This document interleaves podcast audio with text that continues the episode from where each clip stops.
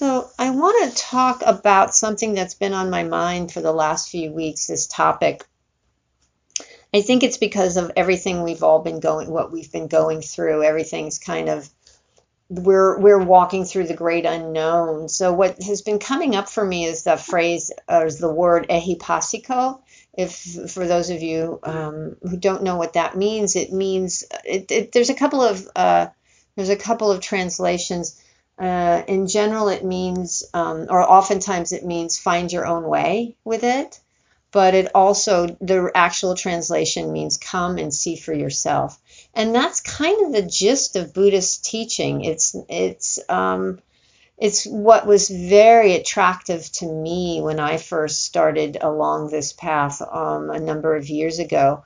It, it's see for yourself. It's not a practice of dogma and doing it just because I say to do it. But the Buddha says to find out for yourself. In fact, in the suttas, in the in the teachings, he calls his dharma ehipassiko. Um, and Bhikkhu Bodhi, the wise wise teacher in our tradition, says it's that's how it's it's per, find your own one, own way as as understood by wise people. So. Um, You don't just run amok and say, I'm going to find my own way because I want this and I want that and I want that. But it's held in a framework of wisdom, in a framework of the teachings. And there's a couple of couple of places um, this is this is mentioned. One is one sutta is talking about the Buddha's death. And when he was really close to dying, and his his uh, the monks were like, oh, my goodness, who's going to teach us? Who's going to be our leader? And he said, find your own way. Be a lamp unto yourself. That's the very famous translation of that is be a lamp. Be your own light. You don't need another teacher. I have I have taught you the Dharma. Now practice it and, and find your own way. And, and that's, these teachings have been handed down for twenty-six hundred years, and people are still, we're, we're sitting here trying to find our own way. And I think it's, I think it's helpful right now because it is so up in the air. You know, so many people want to be told what to do, want to be told which direction to go in. And we just, there's so many I don't knows. I was listening to an interview with uh, Ricky Gervais, of all people, the other night, and he, he put it very well. He said, I wish I could tell people, okay, September first, everything's going to be good. We're going to be back to quote unquote normal. Everything's going to open up and we can go about our business. He goes, but it can't. No one can.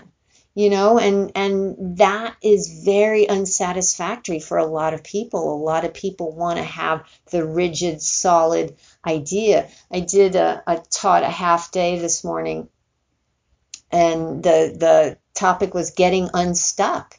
We get so stuck to our, our need to have answers, our need to have a, a, a, a way out, a path that we can follow. But not just a path that we can follow, because the Buddha calls these teachings the path, but answers and steps. And if you do this, this is guaranteed. The problem is there are no guarantees. This one of the one of the real uh, characteristics of existence is impermanence. And impermanence is another way of saying change. Everything is changing. The, the ground beneath us is is is moving, is shifting. In fact, we're in this place of groundlessness. So how do we navigate that? And the Buddha said, find your own way with it.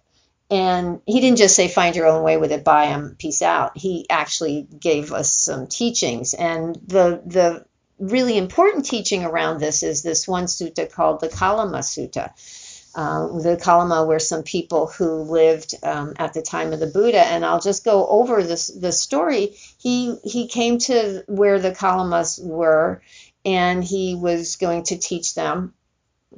And the wandering teachers were all over the place back then. And so he went and he gave a teaching, and the um, the the the the Kalamas came to him and they said, "Oh, blessed one, we're so happy you're here. And just so you know that every week there's a different wise person coming through and teaching us different things and telling us that we actually don't believe what the other people told you. That's all crap. What I'm saying is the one true teaching, and you have to, like, you know, just screw everyone else. They're terrible. And the Buddha said, um, well, and they said, what do you think about that? And he said, um, well, let me put it this way. Uh, he said, it, it's, um, who should we believe is basically what he said, uh, what they asked him. Excuse me, there's a, there's a, there's a cat showing up on my lap, so I got distracted. That's one of the fun things about teaching at home. Anyway, so the um, they said, we don't know what to do. And the Buddha said, you know, it's wise for you to be doubt- doubting everyone, because how can everyone who comes be the only true thing and revile everyone else? That makes absolutely no sense. Um, and they said, there's uncertainty in us. Which of these uh, which of these people have spoken the truth? And so the Buddha said, don't go upon what has been acquired by repeated hearing. Just because you hear it, don't believe it all the time. Nor upon tradition, nor upon rumor, nor upon what is in a scripture, nor upon surmise, nor upon an axiom, nor upon specious reasoning, nor upon a bias toward a notion that has been pondered over, nor upon another's seeming ability, nor upon the consideration, oh, this monk is our teacher, that means he should know. Kalamas, when you yourselves know, this is what you should go on. When you yourselves know, these things are bad, these things are blamable, these things are censured by the wise, undertaken and observed, these things lead to harm and ill, then you abandon those. If you see for yourself that these things cause you suffering or lead to harm, that's what you push, you you you put aside, you don't listen to. And the and the converse is true as well. He said, when you when you know yourselves, these things are good, these things are not blamable, they're praised by the wise. When you see them for yourself, that they lead to benefit and happiness, enter on and abide in those. Abide in what doesn't cause harm, what's wise and skillful. And that that's how you find your way with things. And he didn't just say, okay, now have a nice day after saying this. He actually went on for, um, uh, uh, extrapolated further or explained further in teaching of the, the three defilements about greed and hatred and delusion, and to see when things are driven by greed, when you're driven by craving, when you're driven by anger or hatred, or you're just lost in delusion. It's the basic, um, um, when we get lost, we're, we're caught up in these things. And, and last week I talked about, um, Um, I think it was last week I ta- oh no last week I talked about seeing what causes harm, really paying attention to what causes harm, because there's a lot of a lot of stuff going on in this world right now. Tremendous, tremendous harm, tremendous violence, um, tremendous greed, tremendous hatred. You can see it every day, um, just by pe- how people are responding to a virus. And the vitriol and the anger and the, the the othering that's going on. You can see that that that's causing harm. And that's probably not the path you want to go down. Um, so you have to really pay attention. And it's it's not that he said this and now have a nice day. It's grounded in the teachings. That's when I point Bhikkhu Bodhi said, you can't just pick willy-nilly what you think is good. Oh, I, I like that, so I'm going to go there. I think a shiny new car is is the way to go, so I'm going to go follow the teacher who will teach me how to find a shiny new car. You know, the the there are, I see, and I'm sure you've seen it, all these teachings, like if you just do this, you'll get prizes.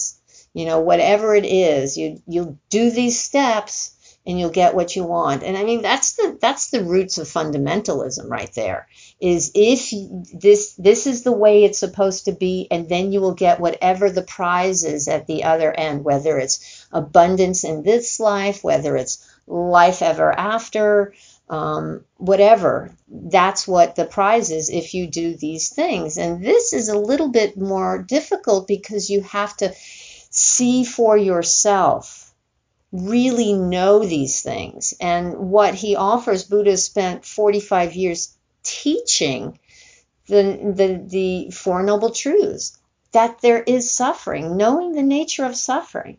You have to know suffering. You have to, and by suffering, I mean not just, you know, suffering is a big word, but dissatisfaction. Uh, know the unsatisfactory nature of existence. Know that you will lose everything you are close to. You know, the five remembrances, where all of the nature to grow old, get sick, and die, and everything we love will be taken from us. All we are ha- have are our actions. To see that really clearly and understand that that life happens to each of us. And we see it right now. There is great pain. There's great sadness. There's there's a lot of loss right now. There's some mourning that we can be doing for the, the losses of um, maybe we haven't been impacted so greatly, but you can see it around the loss that's there. I was um, I, when I go sometimes for a walk and I go by stores, little businesses that are shuttered, that are closed, and I get incredibly sad. Incredibly sad, because I don't know how those people are doing, if they'll ever come back. There's a tremendous amount of sadness. And so the cat's ringing the bell now.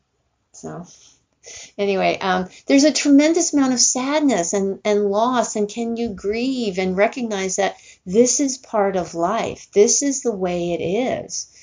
There's nothing you can do to be a better person to make it be different from the way it is. So to understand the nature of of suffering and to see that we um, intensify that discomfort, intensify the pain of being a human being by wanting it to be different. We get caught up in craving and aversion, saying this is okay and that's not okay. And like those teachers are saying, if you do this, if you do that, if you believe him, you'll be sad. If you believe me, you'll be happy. So to say, you know what, let me actually see if I'm caught up in craving for things to be a certain way, or if I'm willing to sit with discomfort. And then the the the Buddha offers a way out, which is the Eightfold Path, which is a a a, a way to cultivate wisdom, wisdom and compassion. We see clearly the nature of existence. We see that things are dis- unsatisfactory. We see that there is um, um, uh, impermanence. Things change all the time.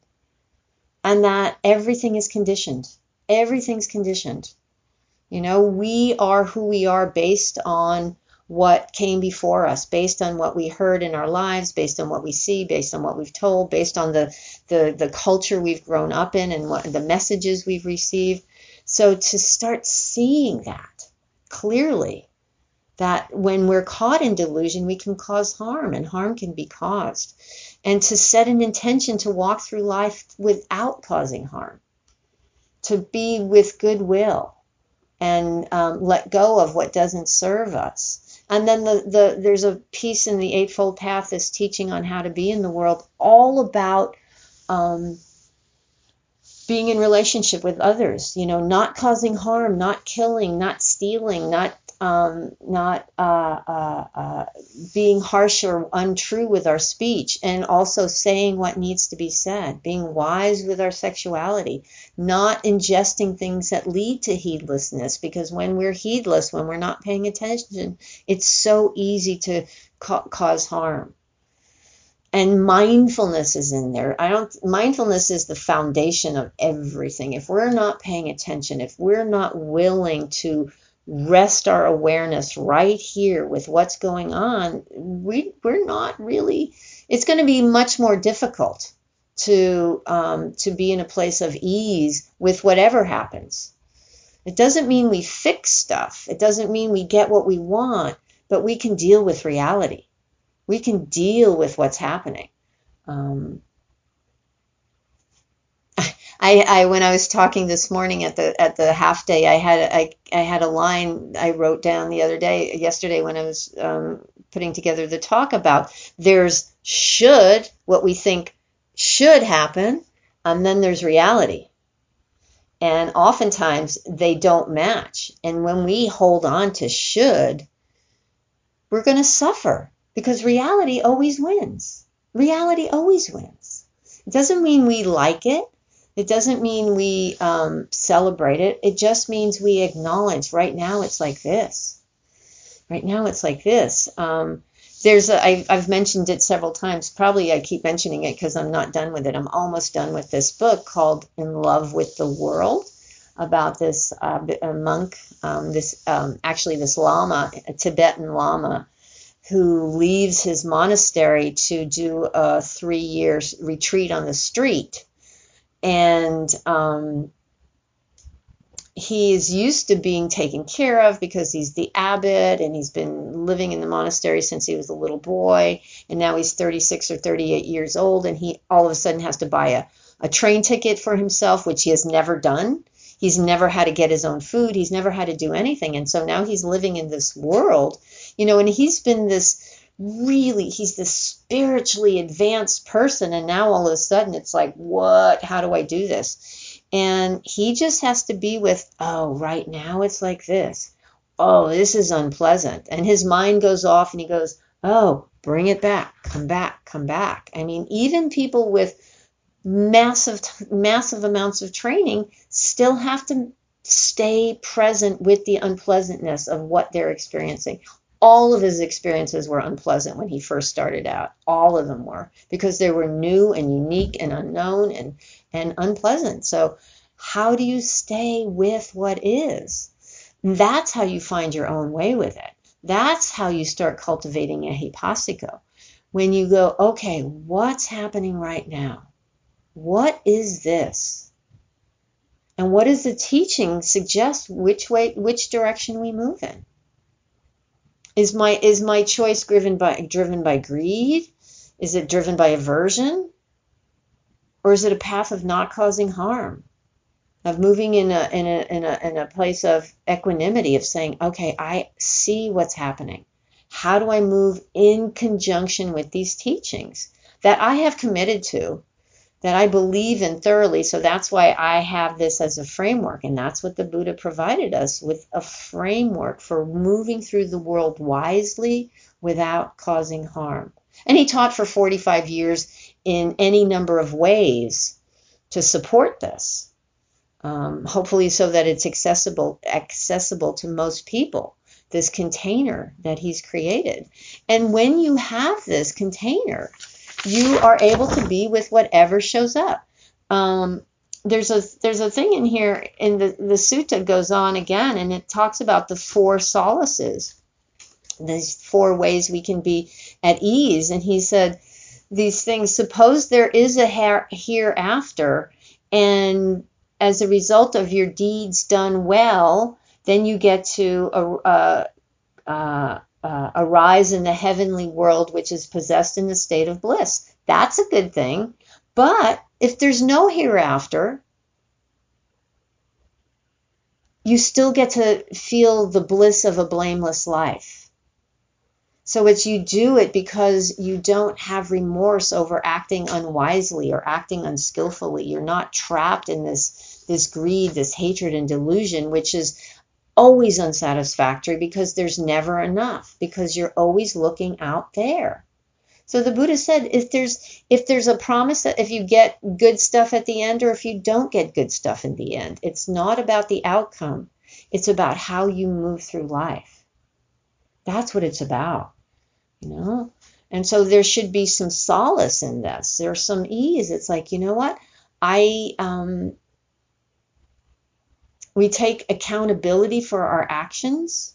We set an intention to not ho- cause harm, and we try and move in that direction as best we can. And um, he also talks in this sutta about the four exalted dwellings. And when you live in this way, and it's also um, complemented by the Metta Sutta, which is the Buddha's teaching on loving kindness. If, if you're familiar with the Metta Sutta, it talks about this is what should be done by people who are wise, people who cannot be reproached. which is what they're talking about now. When you live in this way, people can't reproach you, which is a powerful platform. It's a powerful way to be. It's like, it's not perfection, because we fall down and we do things. We, we, I cause harm. It's not my intention. It might be the impact, even if it's not my intention. But I'm, I'm not, I'm not trapped by the idea that I have to be perfect, so I can own up to it and go, oh yeah, I screwed up. How can I, how can I take care of it? How can I fix the mess I made? So there's a tremendous amount of freedom. We don't have to blame. We don't have to run away. We don't have to hide. There's this openness, this vulnerability, this ability to just be, be a human being with suffering and struggling with the human condition. So the Buddha says, when you dwell this way, one of the natural things that arises is this heart of kindness and compassion and joy and equanimity. The Brahmaviharas, the divine abodes, they call them the exalted dwellings in this sutta. And the mind l- lives with this, this con- um, always abiding with loving kindness and compassion and joy and equanimity because of the way you're living. Finding your own way through this is, is when you have these guideposts of mindfulness, of of the precepts of not causing harm, ending harm where you see it, ending suffering where you see it. It's a little bit of a call to action. That's what I talked about last week, this call to action to end suffering where you see it. It's so important in this teaching and something we miss a lot. Um, so it's a call to action. And it's also an ability to move through with, with joy in spite of what's going on outside. We suffer because we want it to be good out there. And we're missing that. We can have the good in here, the ease and the contentment in here.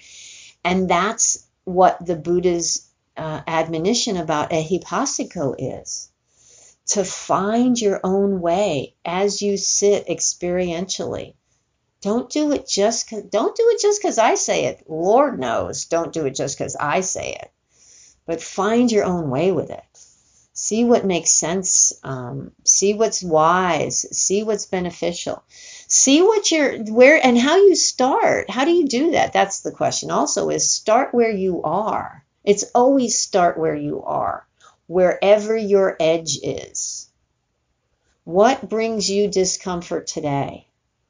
What's challenging you today? What are you stuck on today? And again, there's all these teachings. I was talking to someone the other day about the paramis, the perfections, which are these, in Theravadan teaching, there's ten paramis, which are perfections that need to be um, uh, uh, uh, accomplished in order to awaken. And it's patience and generosity and wisdom and effort and loving kindness and and determination and, and equanimity, and I've forgotten a couple, but that, those are things. So if you're struggling with impatience, maybe patience is what you practice. If you're struggling with clinging, maybe generosity, and not just financial generosity, but generosity of spirit, generosity of time. You know, maybe talking to some a friend on the phone who's who's having a difficult time. In the olden days, it would have been taking someone to the airport. That's an act, or picking someone up at the airport. That's an act of generosity. In the olden days of two months ago, um, who knows when that'll be a thing again. And so that is, that is, you know, where you practice. If you find yourself running up against the wall, um, that's where you begin to investigate. If you find yourself wrapped in obsessive thinking, that's where you investigate. You let go and come back. What's happening? What's start disentangling. It's like the fishing line that's all tangled up. You start, okay, taking one thing and moving it and un, doing what you need to do to un, disentangle. The Buddha uses that word a lot. We have to disentangle our conditioning, our ideas about what things should be like. So start where you are um, most Um, uh, dissatisfied or off kilter. Um, that's where you want to, where, what are you fighting? What's, where's your discomfort? Um, find out what you're reacting to. You know, it's not that it's wrong or right. It's just like, oh, this, the things themselves are neither good nor bad nor indifferent. It's our reaction to them. Loud noises, like this morning, just as I was starting the half day, the, the gardener showed up and it was like, and I have a choice of, of being angry and yelling at them or going, oh, okay, right now it's like this. How do I hold it with equanimity? How do I hold it with balance? Recognizing it's unpleasant, but still holding it. So that that's how you show up. And I'm trying to think, I got a bunch of other notes on here, but I think that's pretty much it. You know, and and and the I always like to say, um, you know, is it what it is? Your action going to lead towards harm or away from harm? Towards suffering or away from suffering? Those, those are kind of the choices we make. We get to the crossroads. What's, what's driving us? Is this going to lead to more delusion? Sometimes we go, you know what? I'm just going to sit here and play solitaire for eight hours because I need to check out. That's fine, but go in with your eyes wide open. Recognize what you're doing. Recognize it. And say, you know what? Um... You know, it's uh, talking about right livelihood. That's always a conversation that's always um, sometimes difficult for people. It's like, you know what, I'm going to stay in this job that I know is, is harmful at times because I um, I make a lot of money and I and I and I crave security. So just understand why you're doing what you're doing. And have your eyes wide open and say, I understand this is this may be causing harm at some point internally to me, hopefully not to others. But just be very clear as as much as you can, clearing clearing away the dust, clearing away the cobwebs or the fog. So okay, that is really my um, my two cents. So um.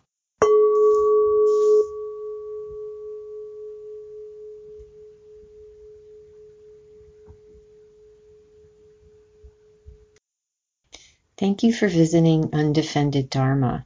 These teachings are freely offered. However, if you would like to make a donation to help support the technology that makes these podcasts possible, please visit mary stankovich dot org backslash support.